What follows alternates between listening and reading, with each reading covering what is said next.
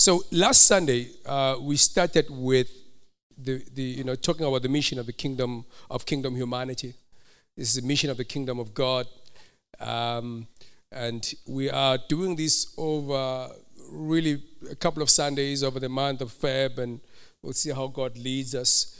Um, we're just listening to the Lord for details as He leads us in the execution process. But this is the activation, time of activation. That's how we want to see it, that's how we frame it. Uh, it's a time of activation for us that, that the word that God has given us over, over, over time, over the years, um, and that in the early days we, you know, looked into the word of God and, you know, we spoke about the priesthood is changing, something is changing in the church. And, and we've come to a place where that word has the revelation aspect of that word, and God will continue to breathe uh, insight and illumination into our hearts. We, we get that because you know, we, we will forever need that. We forever need God to impart insight and understanding into our hearts.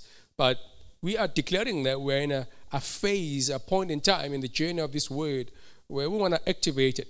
We're in an activation time. And uh, it's a significant time for, for you and I, um, and not only for people who are in this room, but um, for those that God would want us to reach out to. We really want to reach out to to the church with this word. We want to reach out to the unsaved with this word. This is Christ comes through his word and he comes to his own through his word, right? Uh, Christ was in the beginning. He was the word. The word was with God and the word was God. And he comes to his own through his through his word, right? In the beginning was the word. The word was with God and the word was God. And uh, the word becomes flesh and it dwells among us. So Christ comes to his own through his word. So we're looking at that. We're looking at the mission of kingdom humanity. And we're taking that and we're praying to the Spirit of God. We're saying, activate us, saturate us. And that's why it's been beautiful to sing that song, Saturate Us. Um, because it is that time for God to saturate us with His presence, with His nature, with His Spirit, with His Word. God, Christ, comes to His own through his word. So you are good? Beautiful. So the mission of kingdom humanity, we begin this with the statement from Jesus, the words of the Lord himself in Matthew chapter 16, verse 18, in that very critical conversation when he has a conversation with his disciples about who he is and asking the question, Who do people say that I am? And they give answers. And it was varying answers reflecting conflicting or different uh, perspectives about society at the time, about Jesus Christ. Some say you're John the Baptist, some say you're Jeremiah, some say you're this or Elijah, one of the, one of the prophets. Uh, so there was a, at least a, a, a consensus, an agreement in society in those days that this man, Jesus, was significant. Obviously, some did not believe that he was the Son of God, he was the Christ, but at least they believed that he was significant. He was a significant prophet from God. And he, Jesus shifts the question Who do you say that I am? And uh, uh, there must have been intervening silence as every one of those disciples pondered Who is this man that we are following? Who is he? And, and, and the Spirit of God jumps upon Peter. And Peter gives a correct answer You are Christ, the Son of the living God. It is upon the basis of the correctness of that answer that Jesus declares, I will build my church and the gates of Hades will not prevail against it. Um, whatever you loose on earth shall be loose in heaven. Whatever you bind on earth shall be bound in heaven. And we are introduced in the context of that conversation, you and I, our destiny, the fact that we'll be saved and be part of this glorious thing called church. The plan is laid out by Jesus for the very first time. And, uh, and obviously, we said that Jesus grew up in a, in a Jewish culture. Since he was a young boy, he would have known what it looked like to go to a synagogue and to worship God on a Sabbath. He knew that very, very well. Um, uh, and so, really, based on that history, based on his cultural setting, the words that Jesus should have uttered in Matthew 16, verse 18, um, the words, I will build my synagogue. You know, I will build my synagogue. Clearly, he departs from there. He rejects that. He puts that aside. Was synagogue was just a gathering of people who came together um, uh, to worship God, to look at Scripture. Somebody would read Scripture and they would worship God. And Jesus wanted something more than that, clearly. He borrows a concept, an idea from the Greco Roman world. You are in a context, a cultural context, a point in time in history where the prevailing thought, human thought, has been driven by the Greeks and the Romans. And it was the Greeks who had had this body, this idea that you know citizens must come together to administer the affairs of their city. I mean, it's like um, uh, I, I studied political science. Um, uh, and uh, if you do political science 101, you start, the first thing you, you, learn about is, is the Greeks. They were pretty advanced for their time. Um, they didn't like kings and monarchs, you know. Uh, that's why there was problems with Julius Caesar when um, they felt he was moving in that direction. They, they had a senate. They, they, they cultivated the idea, they encouraged the citizens to participate in the governance of the city. It was quite advanced for its time, pretty advanced. Uh, in fact, you'll be beaten. It was uh, uh, there was a penalty for meeting for missing the meeting of the ecclesia.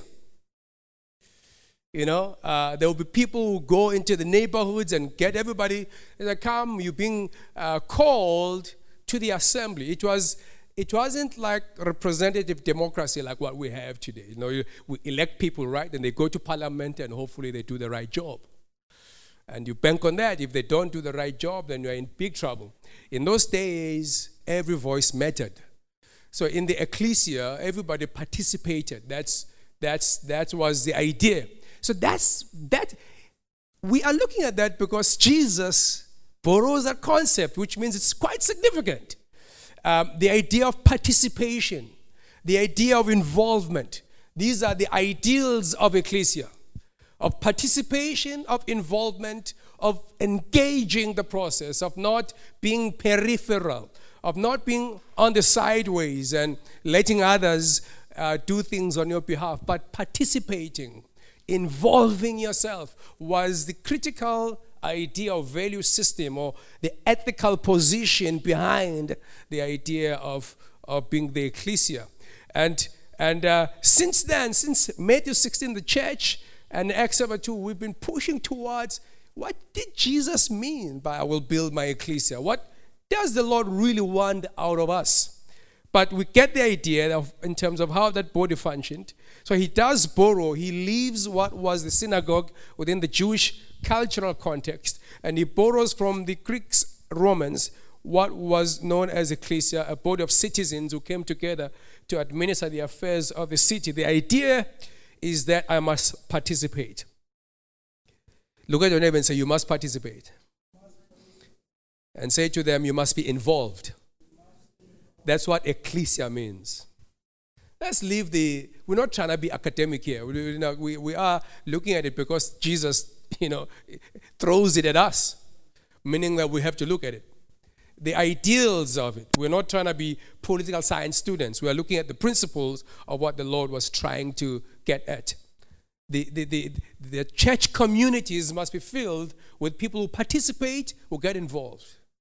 And, and it's an administrative you know community that's what it is it's a it's a governing community that's what it is so jesus says i will build my church in matthew 16 and verse 18. And since the, Lord said those words, and we see the history, the timeline, and, and I've kind of added a little bit of detail if you have a discerning eye, hopefully. And so in the timeline, we see God at work, right? What do we see?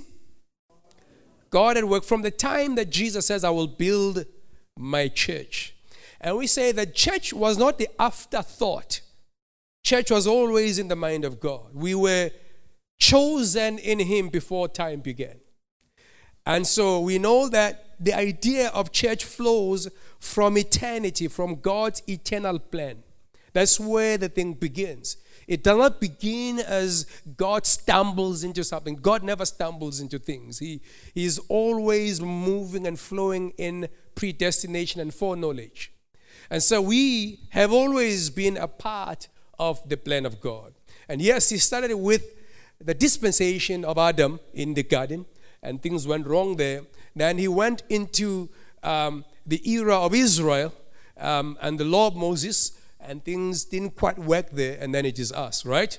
We are the third uh, um, idea.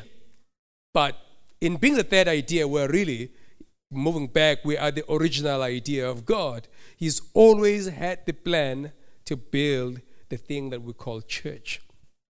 So in the timeline, we flow from the eternal plan of God. And then we see the church being birthed in Acts chapter 2 through the outpouring of the Holy Spirit. Very significant principle because that means that really without the Holy Spirit, you can't have a functional church. Right? Without the Holy Spirit, you cannot have a functional church. So the birthing of the church happens uh, um, through the outpouring of the Spirit of God that comes upon the 120 who are gathered in the upper room. And in the timeline, we've added the geographic location. Of course, this takes place in Jerusalem. This is in the Middle East.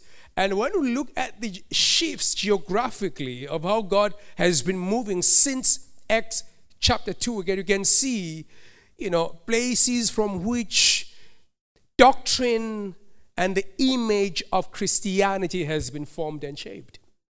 This is very important.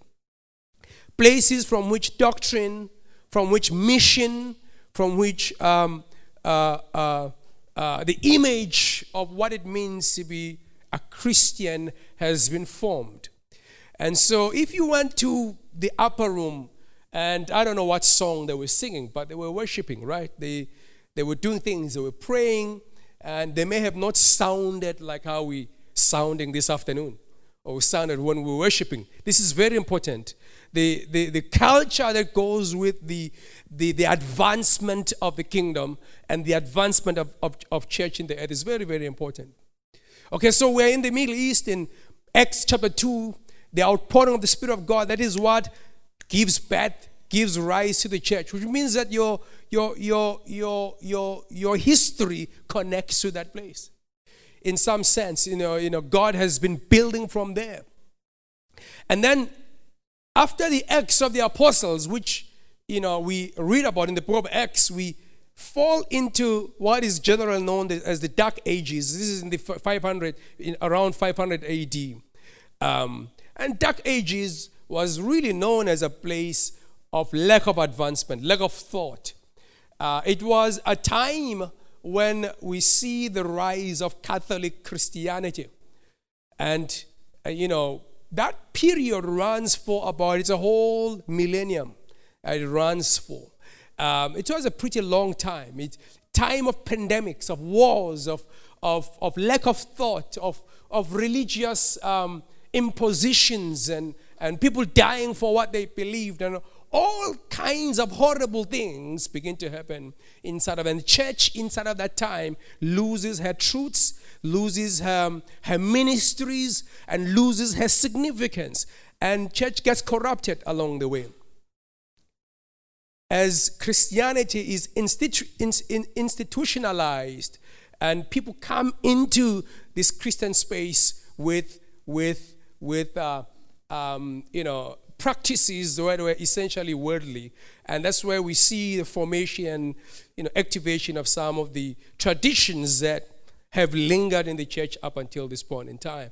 This happens from 500 AD till about the 1500s. Inside of that time, there are prophets who are rising within the Catholic Church who are declaring that something is not right. Some of them have to die for the things that they declare, but you know, something the Spirit of God was doing and pressing, you know, during that time. So the, the, the, the, the Dark Ages is a lamentation of society. It's a lamentation in some sense both inside of the church and in society. Inside of the church, there was lack of doctrine, corruption of doctrine, corruption of ministry. You have the rise of Catholic priests and believers do not have the Bible, and pre- people are preaching all sorts of things. And, and, and there's a doctrinal crisis. It's a time of theological crisis. But equally in society, something is happening. It's lack of thought. There is, there is almost like people feel that they are bound and limited. There is no advancement until a time when a German monk, Martin Luther, in the 1500s breaks out and the Spirit of God comes upon him and he declares the priesthood of all believers and he declares against um, the practices of Catholic Christianity and the reason why it's called Protestant movement. It was built out of the, the word protest, Protestant, obviously linking to the word protest. And the, really, the idea of the word Protestant is, is to take a public stand against something. And these are the roots of, of you and I. You know, we, we, we are founded upon the idea of Protestant Christianity. We take a stand in the public against things that are wrong. I have a red dot before Martin Luther breaks out. Um, and that gives the context within which Martin Luther rises. It's one of the European Renaissance. It's one where people are pushing towards freedom of thought. And that's the culture and people are pushing towards debating things again, of having dialogue and interactions, which had been stifled by Catholic Christianity for a very, very long time. And that's the context that God, you know, uses. Context is important because we do find ourselves in a context today. And God does use context to drive certain things. And so Martin Luther rises within a cultural context of you know, in a time when people are starting to accept the idea of debate, of interaction, of dialogue. And so he nails his 95 theses in the same kind of culture, following the same kind of cultural pattern.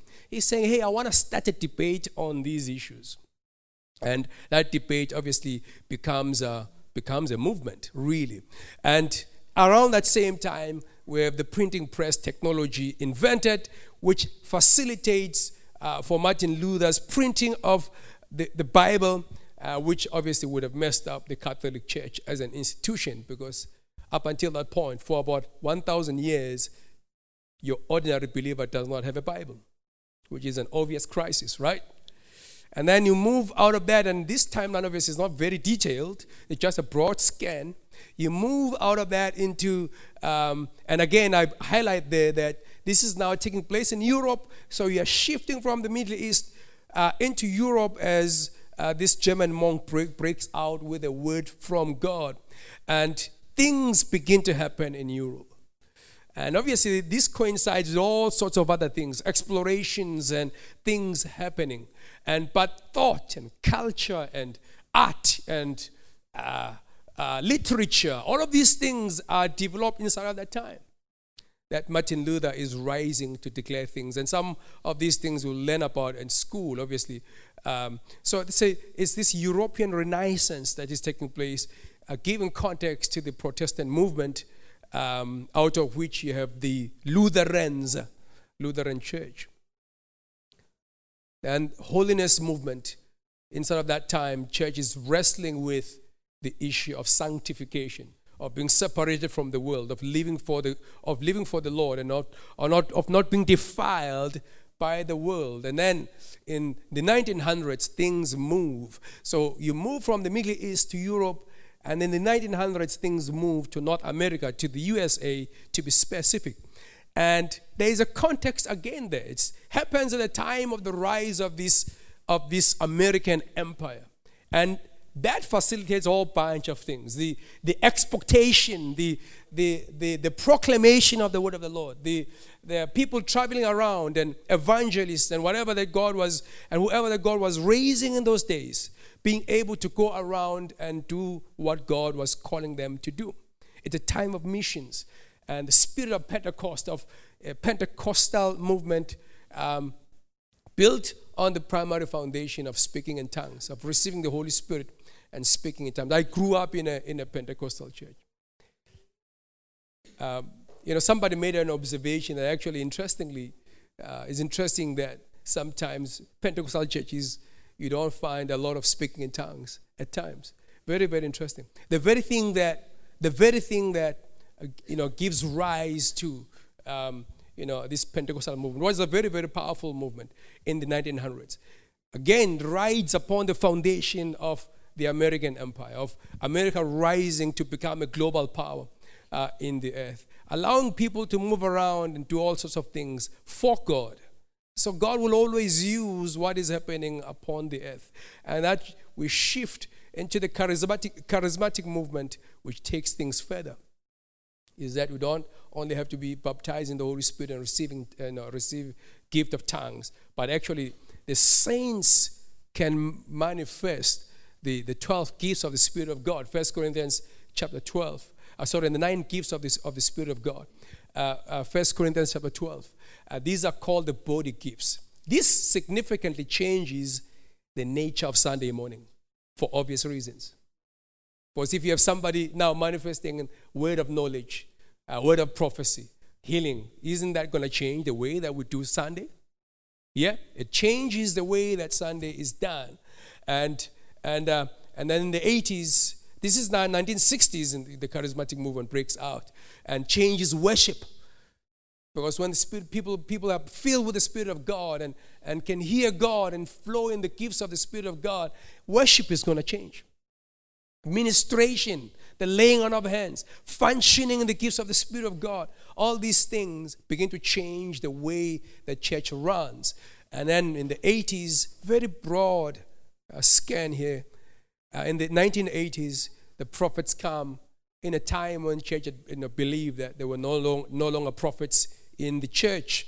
Uh, prophets come and restore the idea of the office of the prophet in the 80s and the idea that God speaks t- through man. The word of the Lord can come to us through man. In the 90s, apostles come. And again, we see a shift here. So from this time, 1900s, things have been happening in North America and things have been exported from that place. And as apostles and reformation breaks out in the church, God moves again and He moves by and large in what we can call global south. Uh, your, Africa and South America, your, your third world countries, so to speak. And that's where God begins to move, and that's where this move gained um, momentum um, the apostolic and the, the, apostolic move and the apostolic reformation. Um, we're not going to get into details of that, but that's basically what happens. And we are in a time when God is significantly building his his body, the body of Jesus Christ. And this is very, very important because ultimately, all that God has been doing has been leading to this time, right? And this is the new millennium uh, that we find ourselves. This journey has been running for over 2,000 years. It's been a long time. People have been raised by God, people have died. It's been a long time. And and, and here we are in 2023 proclaiming something from God. It's been a long time.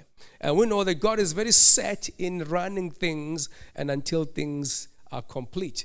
There has been generations of church that have believed Jesus was going to come back at a particular point in time. It hasn't happened. There's been prophecies about Jesus coming back on a such and such and such and such date. It has not happened. That basically tells us that God is very set on his plan, right? Yep. He wants, he wants to deliver something upon the earth. And, and, so, and so that's where we find ourselves. And uh, basically, we find ourselves where the fo- there's a greater focus upon the believer. And kingdom humanity is happening within that context. And there is a, a cultural context, there's a, a socio-economic context to this.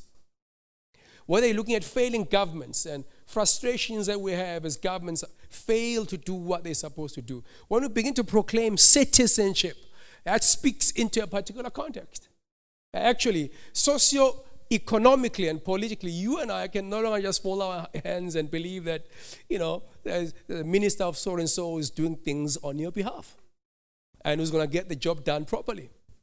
So, in a time when we're declaring citizenship, is a context, and and and there's significance within the nations that would be called third world nations, where things are basically failing. Where you are, you find yourself in a society that is functional, uh, your your desire for God dies.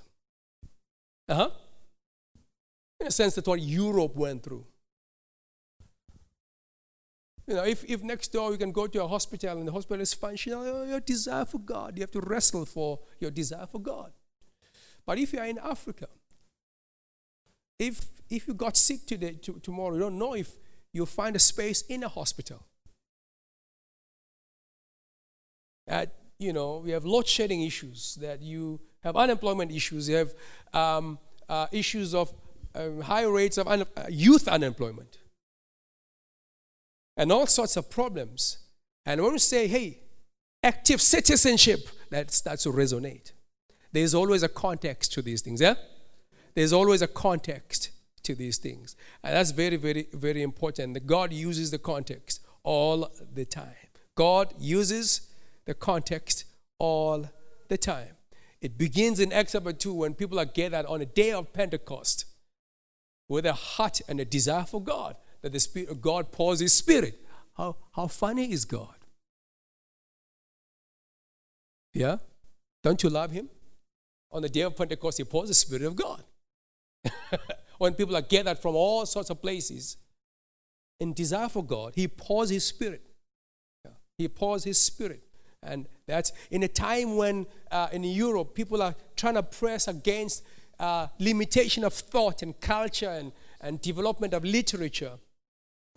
God jumps upon a German monk, Martin Luther, to proclaim a Protestant movement. And that breaks f- them free from uh, the chains and the bounds and the limitations of Catholic Christianity. There is always a context that God uses. And so when we're declaring, hey, there is a practice of Christ, of the humanity of Christ, in which you have to practice devotion, humanity, and citizenship, there's a context to that. We always have to be mindful of the context. From eternity, God has been working. In Acts chapter 3, verse 21, it says here, Jesus, that is, Jesus must remain, Jesus must remain in heaven until the time comes for God to restore everything as He promised long ago through His holy prophets. And that's where, you know, it does not matter what we have prophesied and what we say Jesus, when we say Jesus is going to come back. God has a plan and God is sticking to that plan. Jesus must remain in heaven until the time comes for God to restore everything as He promised long ago through His holy prophets. Look at your neighbor and say, God has a plan. And say, we must work with that plan. You can't work, you can't have your own plan. You can't have, you know, denominations can have their own plan or movements or networks. Or we have to find out what is the plan of God and work with that plan. So Jesus must remain in heaven until there's a condition, there's a prerequisite to Jesus coming back. Until the time comes for God to restore everything. So we can say that God is on a restorative journey. Yeah? God is on a restorative journey. God is on a restorative journey. That's what God is doing. And until that journey, until that restorative plan of God is complete, Jesus will not come back. It's a good thing to want to have you know, conversations with friends, know, with ourselves eh, about these things. Until God's restoration plan is complete, Jesus will not come back. That's how do we know it? Because the scripture says so. Jesus must remain in heaven until the time comes for God to restore everything as He promised long ago through His holy prophets. So there's a plan that has been declared by prophets that God reveals from time to time progressively upon to each and every generation of church. And that plan is underway. So when we declare kingdom humanity, it's part of the restorative plan of God. Jesus cannot come back until you have a church that is fully functional within the issues of devotion, of personal humanity, and of citizenship in the kingdom of God.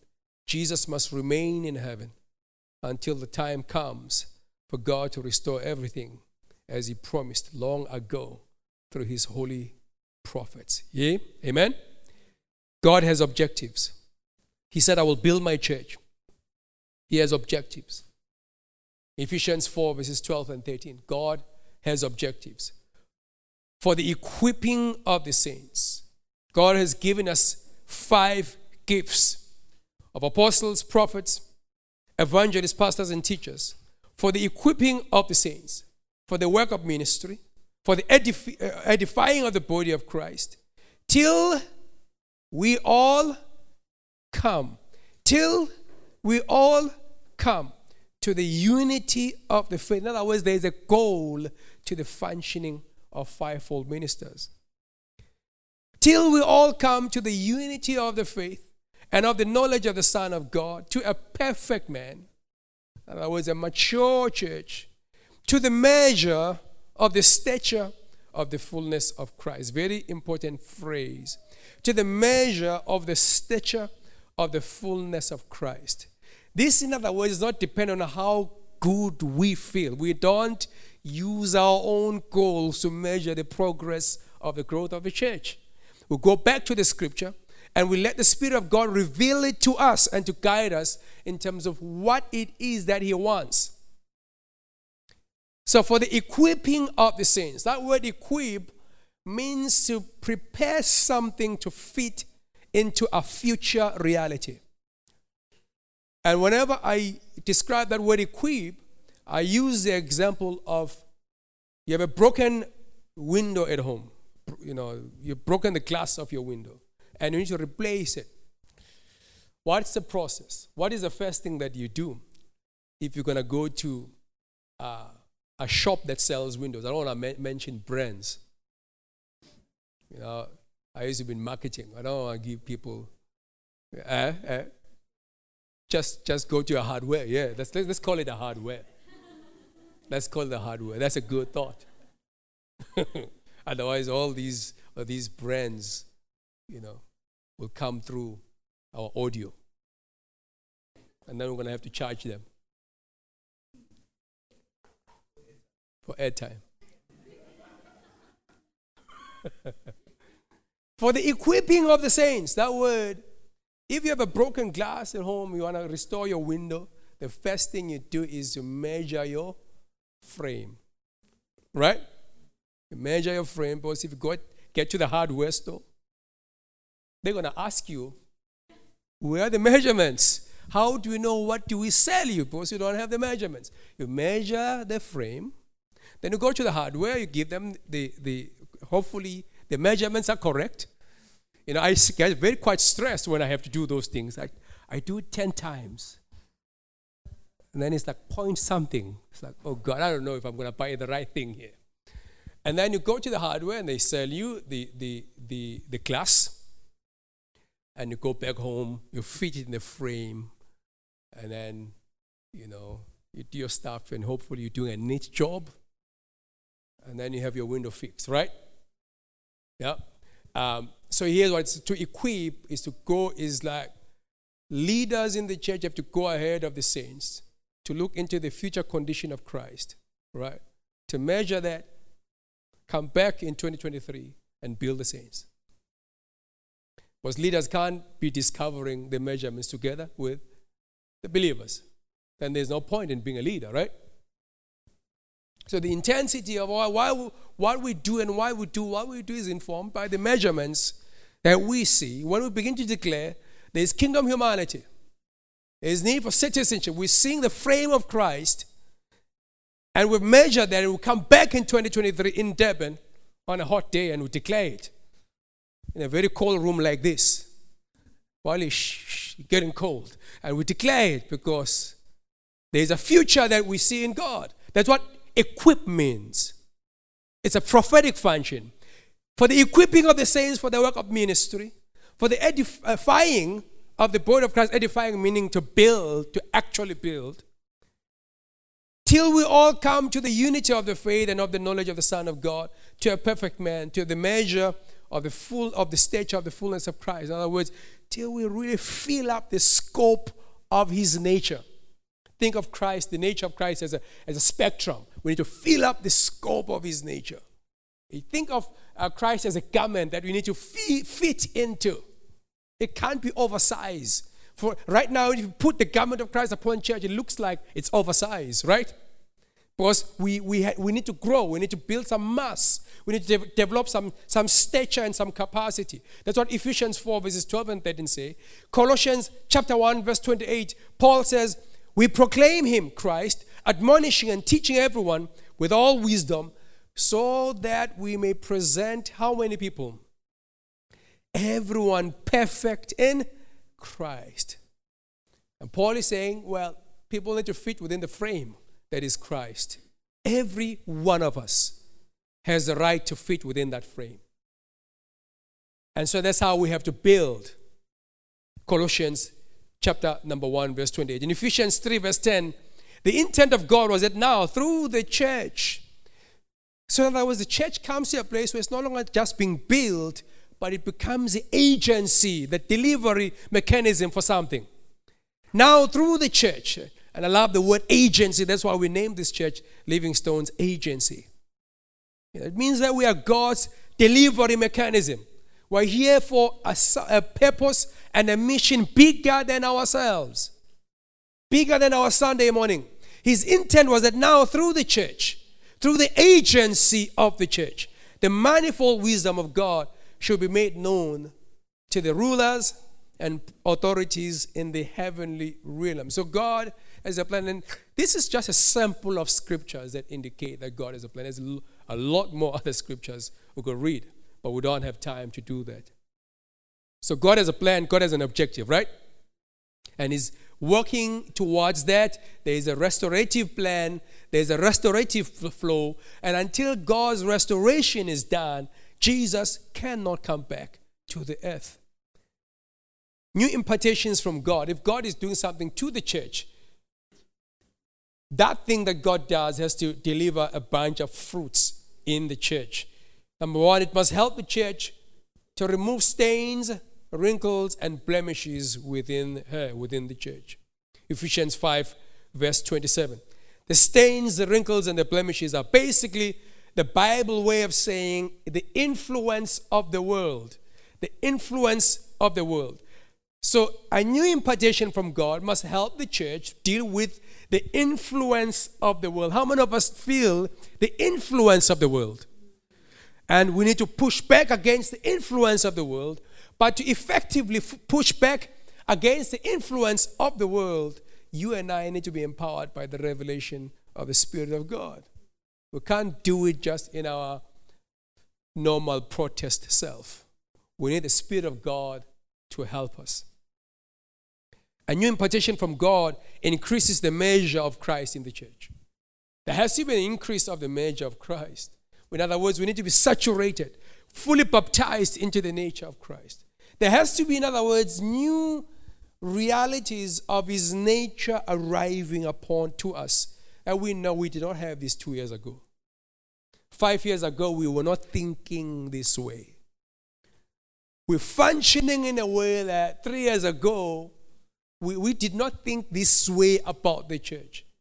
We, we are gaining new capacity to express and to broadcast, broadcast Christ in the earth in ways that we have not before.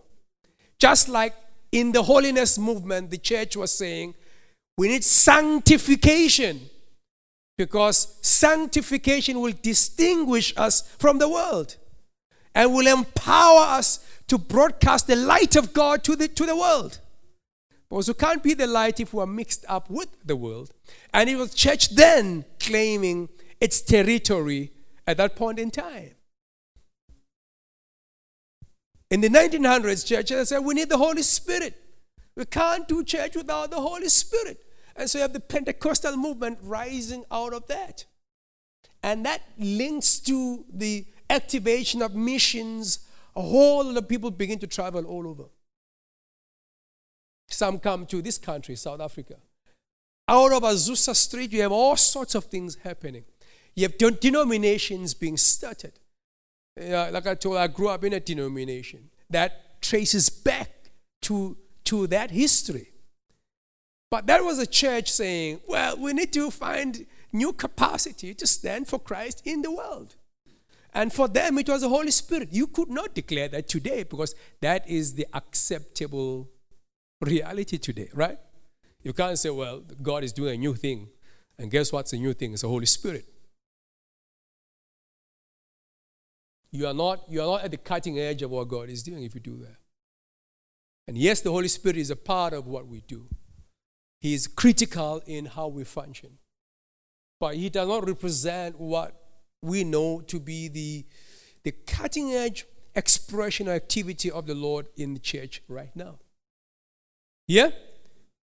So, a new impartation from God must increase the image of Christ in the church. A new impartation from God must produce missional capacity.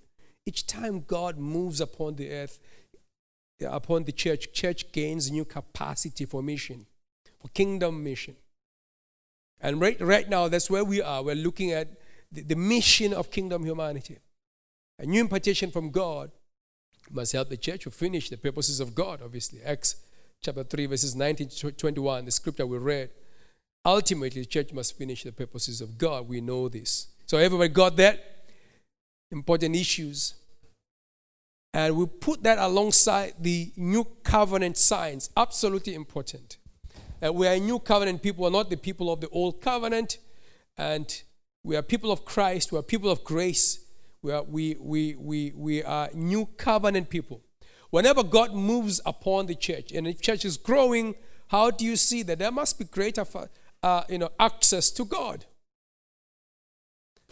If God is moving upon the earth and upon the church, and all you have is a few people that are doing things, then there's no greater access of, to God. There's a problem there. The curtain has been torn, right? Matthew 27, verse 51. We have a new way open for us into the, into the most holy place. There has to be a demonstration of greater access. If there's something that God is doing in this earth, Kai must feel it. Yeah? Malusi must feel it. Kiara must feel it. Nkazi must feel it. There has to be greater access to God. Secondly, a new thing coming from God, a new impartation of life from God, must activate supernatural life, baptism in the Holy Spirit. Because He comes to us by His Spirit. Acts chapter 2, verse 17, right? I'll pour my Spirit upon all flesh.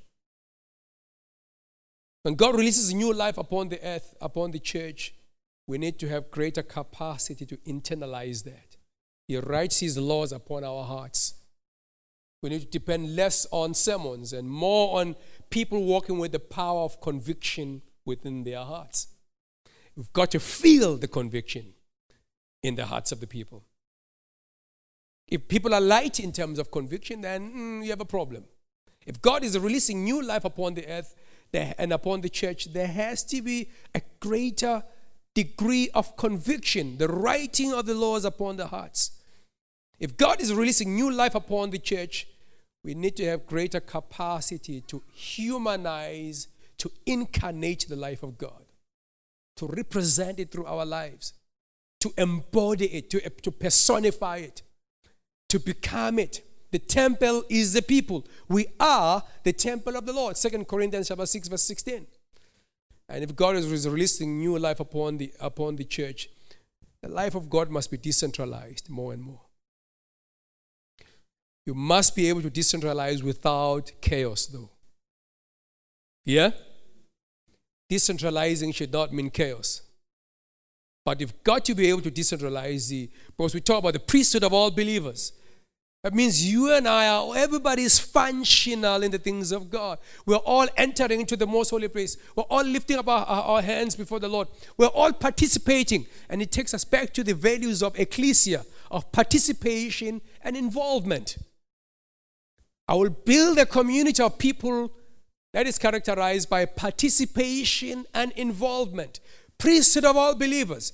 We've got to be able to decentralize the life of God without chaos. How do you do that? You need to depend on the Spirit of God. Everybody got that? Facilitate greater access to God. We can't be closed up the more God moves. It can't be privatized the more, the more God moves. The more God moves, the more doors must be open. The, the picture in the book of Revelation is one of a city with open gates, one in which nations are moving in and, and moving out. If God is moving, the doors must be open. There must be greater access. There must be greater access to the things of God. There must be activation of supernatural life. The life of God must be internalized, greater degree of conviction, less sermons, greater or more conviction, or greater degree of conviction in our hearts. We need to humanize, incarnate, represent, personify Jesus through our lives. And we need to decentralize the life of God. We need to decentralize without the fear of chaos. Because when there's fear of chaos, what, what happens is that we control the process, right? Because of fear. And that's what the Catholic Church did for the most part in the great uh, in the in the in the dark ages. They sought to control everything, including scientific concepts of the earth. Is the earth flat or round? You know, all of those things. And they, they did that because of fear. They wanted to, con, to, to, to control and to shape the, the, you, know, you know, human thought and, and what society thought at that point in time. We've got to have the confidence, the courage that things can be decentralized without the fear of chaos. Yeah? Amen? And these are the new covenant signs of a growing church. A growing church.